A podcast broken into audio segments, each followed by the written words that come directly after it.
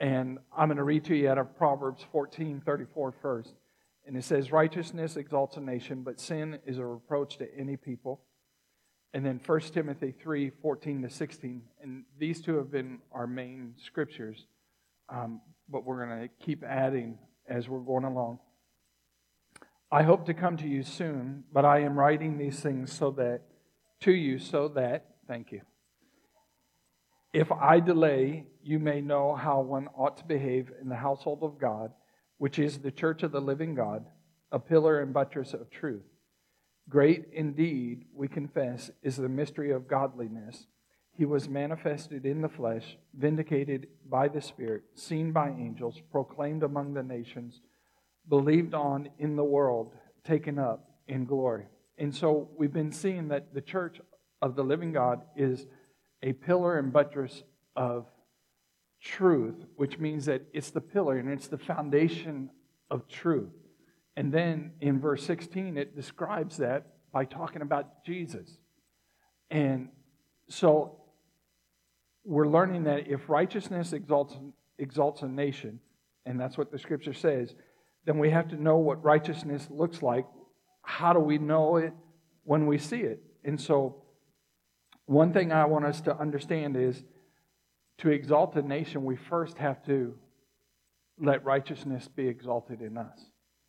We have to be willing to let righteousness start in us individually and then corporately in our churches. And then we go to our places of business and we have a positive impact on them. And then we have an impact on our community, on our state, and the nation, and then to the world. And um, if you haven't figured this out, God is very systematic and methodical.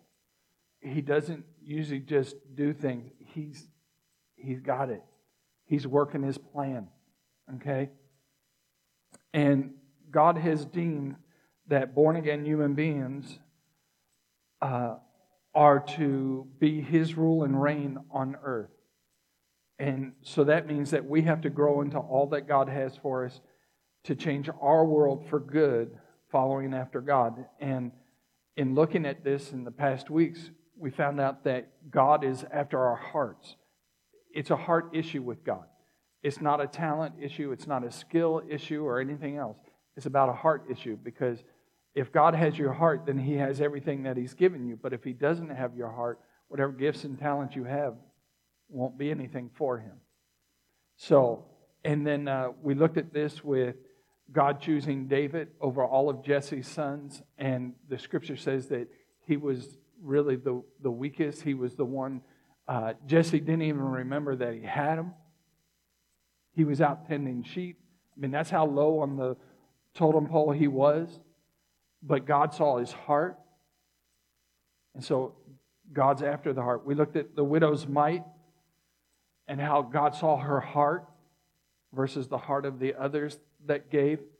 And then we looked at seeing difficulties as discipline from God and, and God loving us and, and God changing us into His righteousness and allowing us to share in His holiness and His peace out of Hebrews. And so in Isaiah 33, um, we have to understand that government is important, and the best government for the people is when righteousness is, is reigning. And so in Isaiah 33, verse 22, this is what it says For the Lord is, if I say is, our judge. The Lord is our lawgiver. The Lord is our king. He will save us. Okay, now, this doesn't say that he's thinking about being a judge. It doesn't say that he's thinking about being our lawgiver. He's thinking about being our king. It says that he is. I say he is, he's, he's not endorsing it. He's letting us know he is all of these things for us. And if you're going to be a judge, a lawgiver, and a king, that's government. Amen? So, he's government and then he's given us a portion of that government to get he's given it to us and so it's important that we understand that uh, the enemy wants to come in and usurp god's authority god's government and so he's corrupted it And he has been successful with the fall of man. But with Jesus coming back, we can redeem that again. Amen? So we have to understand this. We understand there is a battle of who will govern, who will rule, who will exercise authority on the earth God or good or evil. And we looked at Genesis in the past, chapter 1, and we found out that basically this is what God's saying My family, mankind, will rule the earth, their home for me. They will be an extension, an expression of my kingdom's government on earth. And it's through us, through our families, through our churches, through us getting into the community that God will release His influence, His righteousness, His kingdom ideals and ways into the earth. But again, we've mentioned the fall of mankind, and at that point, the enemy got the keys to rule the earth. But when Jesus came, he took them back. And we'll get to that in just a second. But if you'll turn with me to Ephesians chapter 2, we'll camp there for a second. Ephesians chapter 2.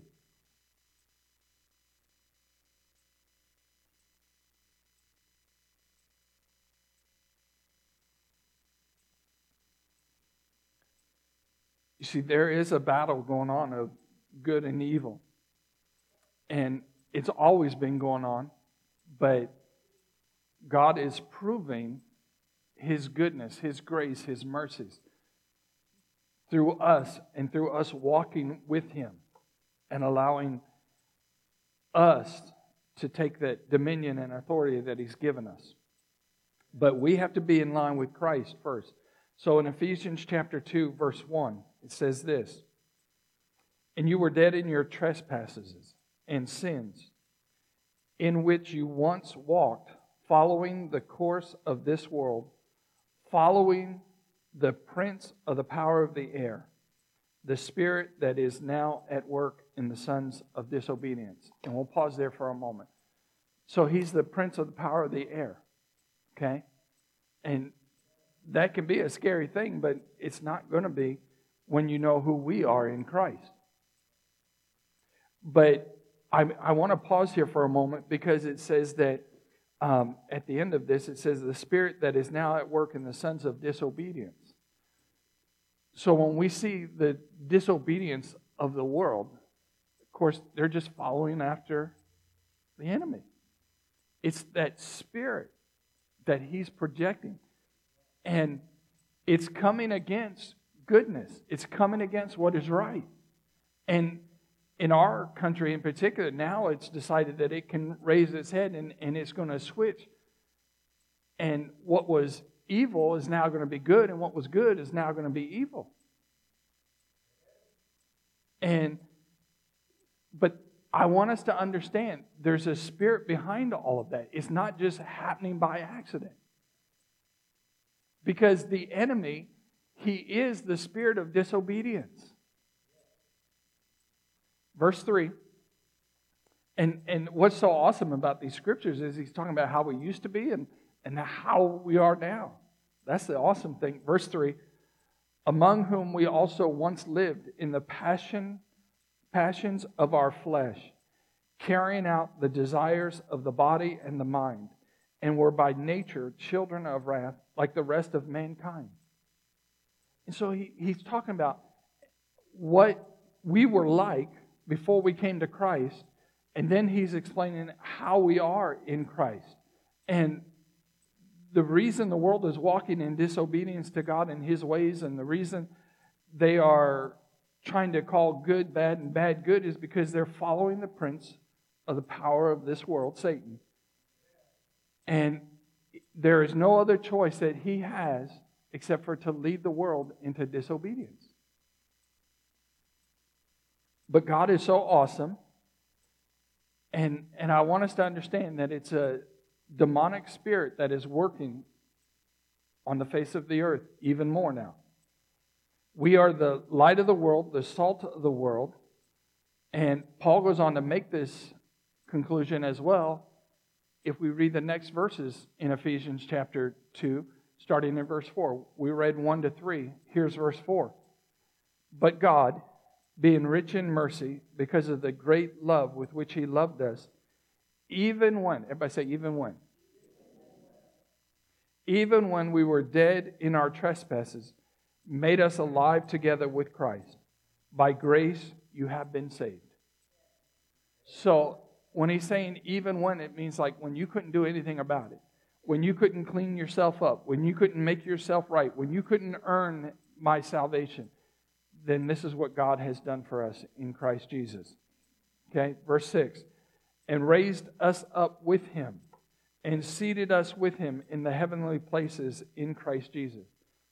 And I think one of the struggles that we have in the church is, is we don't understand that we've been raised up with Christ. We don't understand that we've been seated with him, and it, it's not down here, but it's in heavenly places. So we get to see things from God's perspective. We get to see life from God's perspective, and it's a whole lot better than man's. You know, I've told you, he says in Isaiah that he gives us his thoughts are higher than our thoughts and his ways higher than our ways. And I've told you, I'm so thankful for that because you don't want to know the thoughts that I have about you all the time. And I don't want to know the thoughts you have for me all the time either. But you know what? I would rather have God's thoughts about you than my thoughts about you. I would rather have God's thoughts about me than my thoughts about me. That's how awesome God is. All right, verse 6 again. And raised us up with him and seated us with him in the heavenly places in Christ Jesus. Verse 7. So that I was setting you up, man. Now, come on. So that in the coming ages he might show the immeasurable riches of his grace and kindness towards us in Christ Jesus. For by grace you have been saved through faith, in this not of your own doing. It is the gift of God, not a result of works, so that no one may boast. For we are his workmanship, created in Christ Jesus for good works, which God prepared before him that we should walk in them. And so, as born again believers, we are God's workmanship. Isn't that awesome? He is the one who has created us and causes us to shine our light by walking in the good works that He has already prepared in advance for us to walk in. So, I mentioned how the enemy is the prince of the power of this air, but here's a promise that Jesus gave the disciples in Matthew chapter 16, verse 19. He says, I will give you the keys of the kingdom of heaven. And whatever you bind on earth shall be bound in heaven, and whatever you loose on earth shall be loosed in heaven. And so when Christ came, he took the keys back. He took the right to rule back from the enemy. He defeated him. Okay? Now, our responsibility is to walk in that authority that God gives us in Jesus' name. Amen?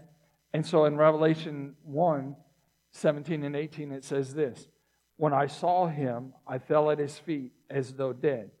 But he laid his right hand on me, saying, Fear not, I am the first and the last. And this is Jesus speaking to him. And the living one. If I say the living one. I died, and behold, I am alive forevermore, and I have the keys of death and Hades. Isn't that awesome?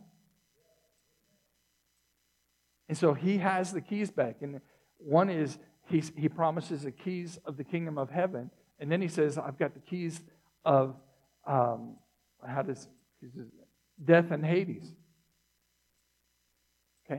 Both the same. I mean, different functions, but we have the keys. And in Revelation, I'm reminded when I read that, the scripture, it says that the gates of hell will not prevail against the church.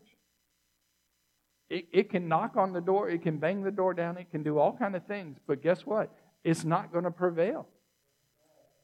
And, and we've mentioned this at the beginning of this series a long time ago. It's not going to prevail. We have to understand that. So, said all that so I could say this.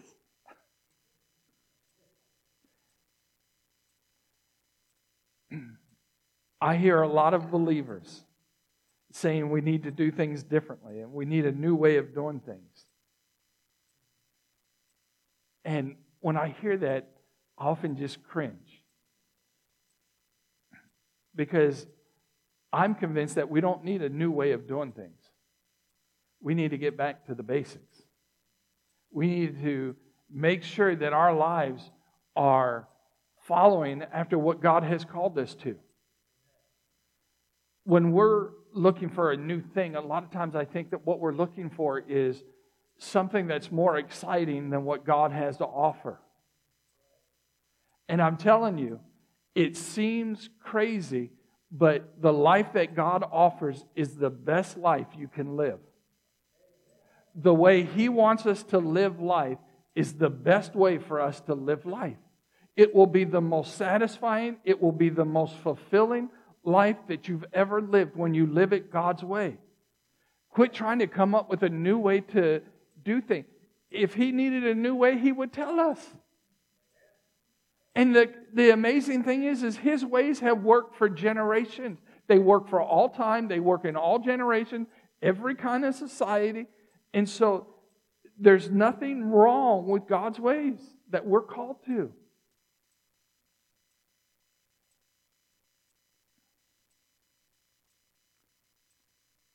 I believe that that mindset of looking for something new is in direct opposition to the way of truth that God has called us to live in.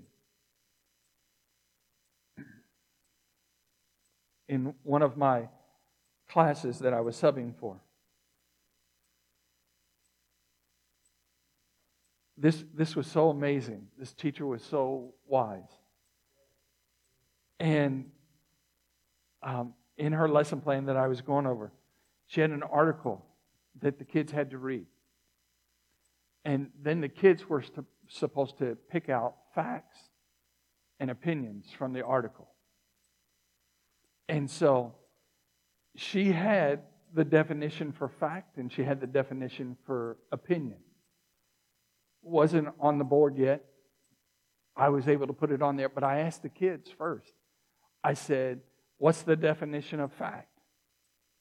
And immediately the classes said, whatever is true.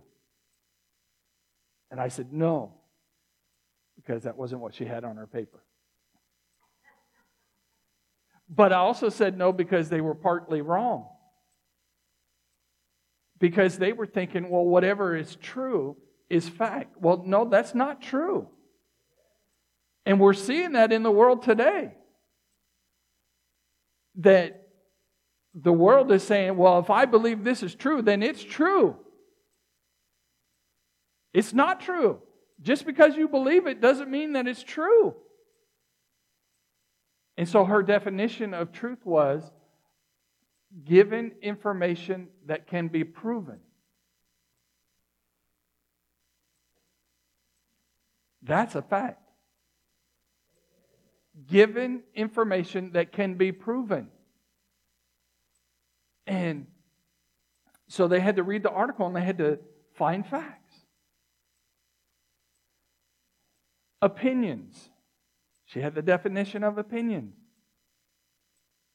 And that is one's uh, beliefs, one's thoughts, one's feelings,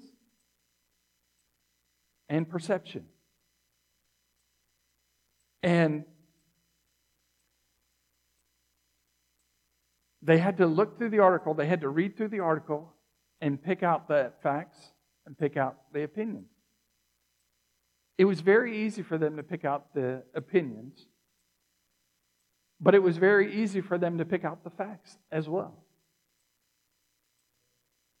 Now, I wish this teacher would take this to the fact checkers that we have for the media because they don't check the facts right. And they need to get this because they do it. If, if something is true in their minds, then it's true. It's a fact, but that's not really how it is. It's a proven fact, proven information. It can be proven to be true. So there were facts of a particular gentleman and, and where he worked and how long he had worked there. There was facts on uh, these two other people, we knew what their ages were. Now, how did we know that? Now, we knew it because of the article, but it could be proven. If you wanted to fact check it, you could go and prove it. You could, there was a fact of where this was taking place. We knew the city, we knew the place of business that it was taking place. Then there were opinions that they had. We knew what one of the guys felt because he said how he felt. Okay? We knew what two other people thought because in the article it told us what they thought. That was their opinion. Now, their opinion may be right, but it may not be.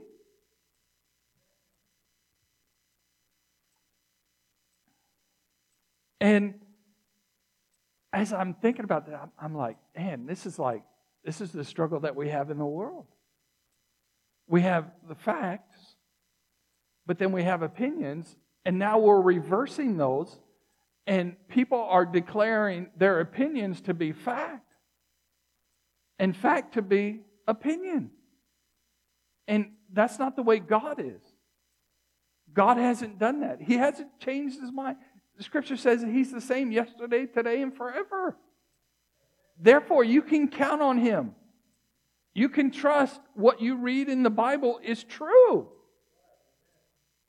It's a fact.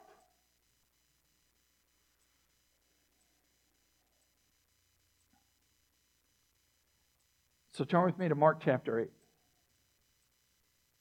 Because we're going to look at some facts.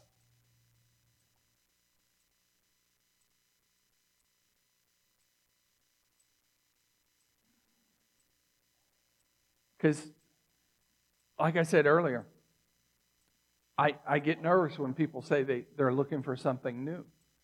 Because I'm thinking, what's wrong with the old? What's wrong with the way God has already established things?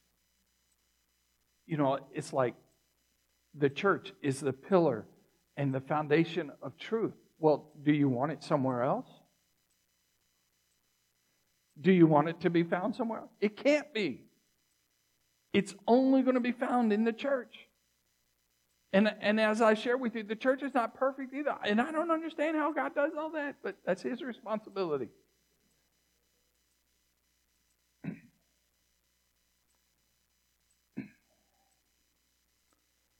We need to embrace God's way of truth. So in, in Mark chapter 8, if you'll look at verse 34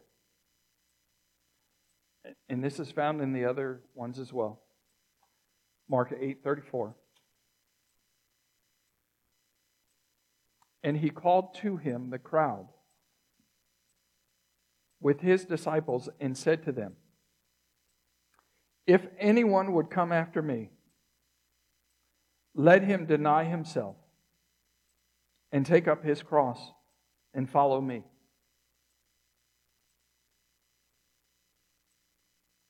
There's some facts in there. And we're going to look at them. But I want to continue.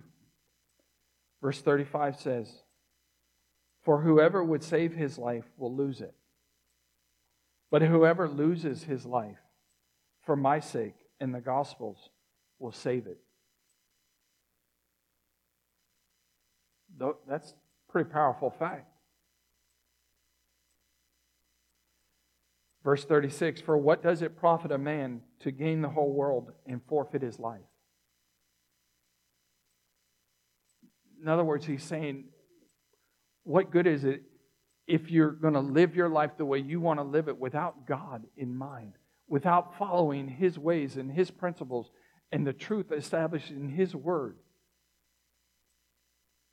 What good is it if you gain the whole world doing that, but then you forfeit, you lose your life in the end. Or if you're trying to save your life, you think that your, your wisdom is going to save you. Can I tell you something? Someday you're going to die. Someday you're going to get old. And, and your body is not going to function the way it's supposed to. And you're going to die and you're going to meet your Maker, whether you like it or not. Whether you believe in him or not, it doesn't matter. You're going to meet him one day. You aren't that great. Verse 37. For what can a man give in return for his life? 38. For whoever is ashamed of me and my words in this adulterous and sinful generation, of him will the Son of Man also be ashamed when he comes in the glory of his Father and with the holy angels. So, in looking at this, I want us to understand that Jesus is giving us a command. It's not a suggestion, there's not a way around this. There's not a new way to interpret this. He's telling this to his disciples that if we are going to claim his name, then this is how we're supposed to live. This is the way of truth that God has called each and every one of us to walk in. And as we go through this, I want us to understand something. This way of truth, God's truth, the way God wants us to walk, seems foolish to the world. It doesn't make sense to them. And the awesome thing is, is God doesn't ask us our opinion on it.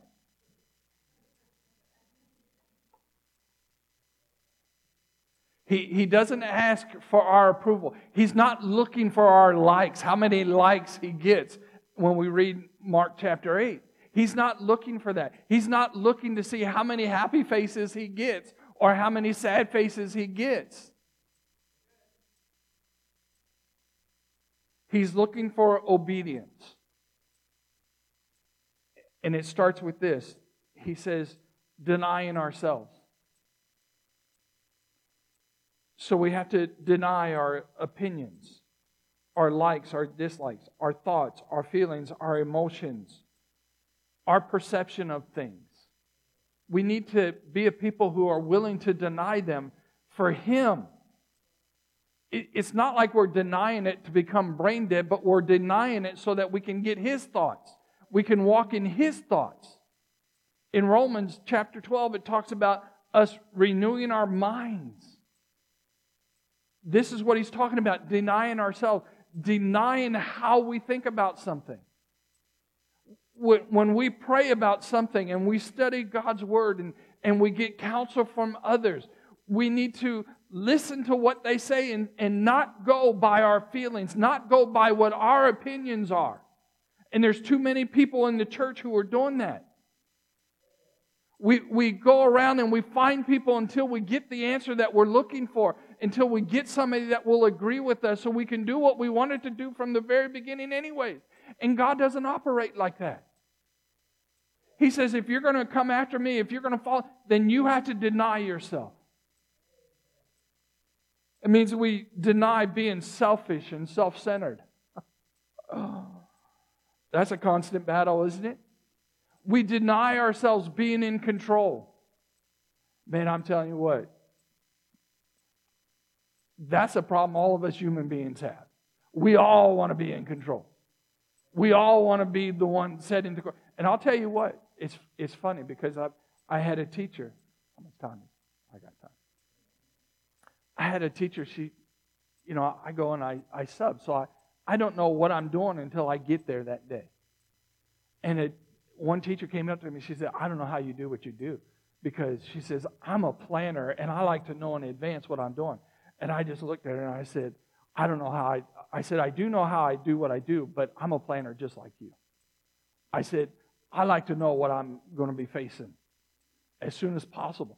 And I said, But I'll tell you how I do this. I said, It's actually God. He's the only reason that I can do what I do. Because I said, What I do goes against every part of my being. It goes against my nature, it goes against my thoughts, my feelings, my preferences, my opinions. It does. That's what denying ourselves is. And if that doesn't work, then he says, take up your cross.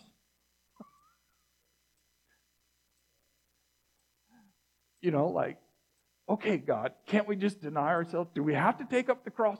Yes! And it's not his cross, but it's our cross. He said, Take up our cross, which means that our life isn't just about us anymore. Now we are to become God centered, God focused, love God, love people. There's a song called that Love God, love people. That's the Christian life. Love God, love people. And you know what? If you love God and you start to love people, you're going to pick up your cross. That's the only way you're going to survive. Because there's some crazy people out there. What?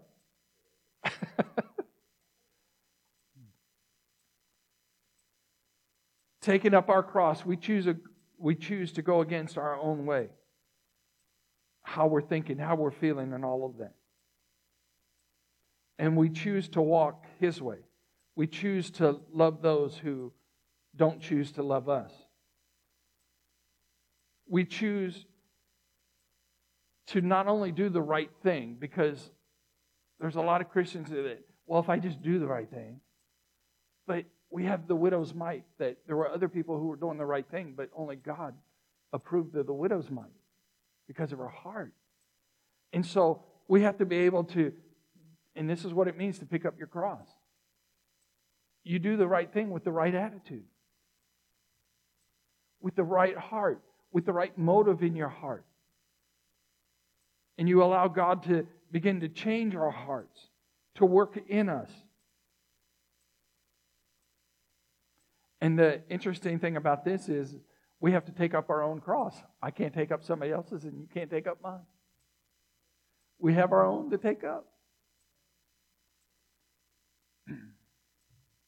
And he says, and follow me. So we have to deny ourselves, take up our cross, and follow Him.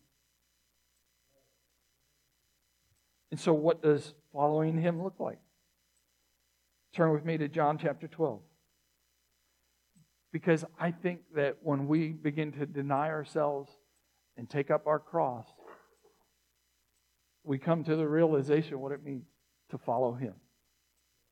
And that's found in John chapter 12. And again, I want to remind you this is the way of truth, but it seems foolish to the world. The world doesn't understand it, it can't make sense of it. But in John chapter 12, verse 23, it says this And Jesus answered them, The hour has come for the Son of Man to be glorified. And if we just pause there for a second, I mean, if you were his followers, wouldn't you start to be getting excited at this moment? This is the hour that Jesus is going to be glorified. This is the hour that he's going to lay down the gauntlet. This is the way it's going to be.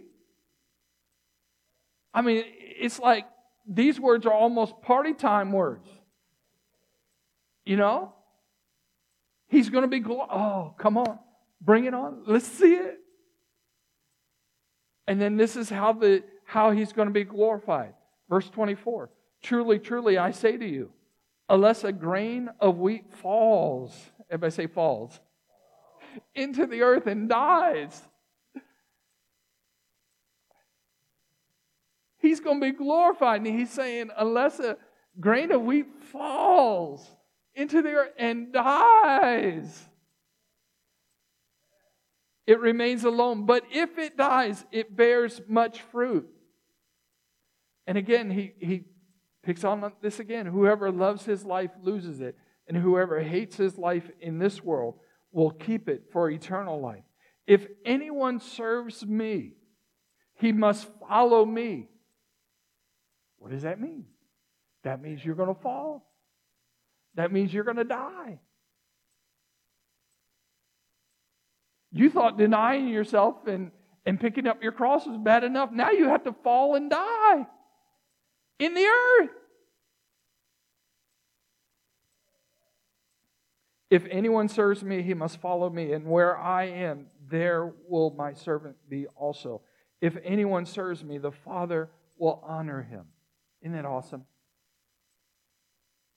And so I just want to encourage you that we have to be willing to fall and die to ourselves so that Christ can be glorified in us. And that's what it means to follow him, to become like him, to walk in the way of truth.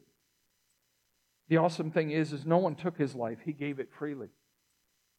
And we can fight and kick and scream and holler and bicker with God about denying ourselves, taking up our cross, cross, falling and dying. But look, if you want his life, that's what's got to happen. That's a fact. It's not an option, it's not an opinion. It, it doesn't make sense to the world, to the natural man. Remember, we looked at it, it said, uh, when we started this, you have heard it said, but I say unto you. And then there was a list of things. And uh, there was the, the teaching that he had in John chapter 13 about who is the greatest. And he says, The greatest among you must be the servant of the ones you like. No, he says, the servant of all. And so this is backwards compared to what the world says. But I just want to encourage you that when you live the life that God wants you to live, that He's called us to live, when you live this way, there's no better life to live. There's no better way to live. When you learn the secret of denying yourself, of taking up your cross, of falling and dying, so that you can become more and more like Jesus, you will be so happy. You will be so excited. You will be so fulfilled. You will be living on purpose. And there's nothing greater than that. No one else can choose this life for you. You have to choose it yourself. And I pray that we're going to be a people who choose it. Amen? All right, let's stand together.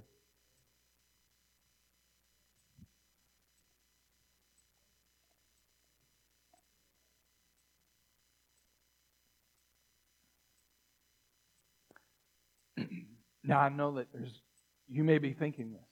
And there's if people listen to this, they're going to be thinking this. This is a hard life to live.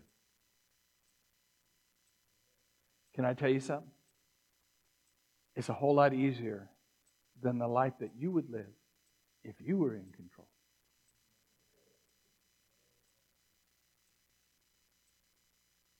I can't tell you how many people have told me this through the years. Almost 31 years in ministry, and I've, I've heard this and I've seen it, and people thought, but uh, I mean, I've actually had people tell me this. They tell me that they have their life planned out. And they did. God wasn't involved in it, but they had their life planned out. And I'm, I'm just telling you, their life is a mess. I, I, I know their lives. They're a mess. And I'm thinking, if you only would have allowed God to be in control.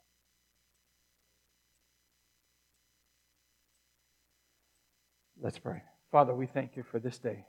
We thank you for the love that you have for us. We thank you for your words of encouragement. They may not feel encouraged, encouraging right now. They may seem hard, but Father, it's the only way to live. You've proven it through Jesus. And we thank you for the example that he has given us. And Father, I pray that in our hearts and our minds that we would be willing to become more and more like Jesus. In Jesus' name we pray. Amen.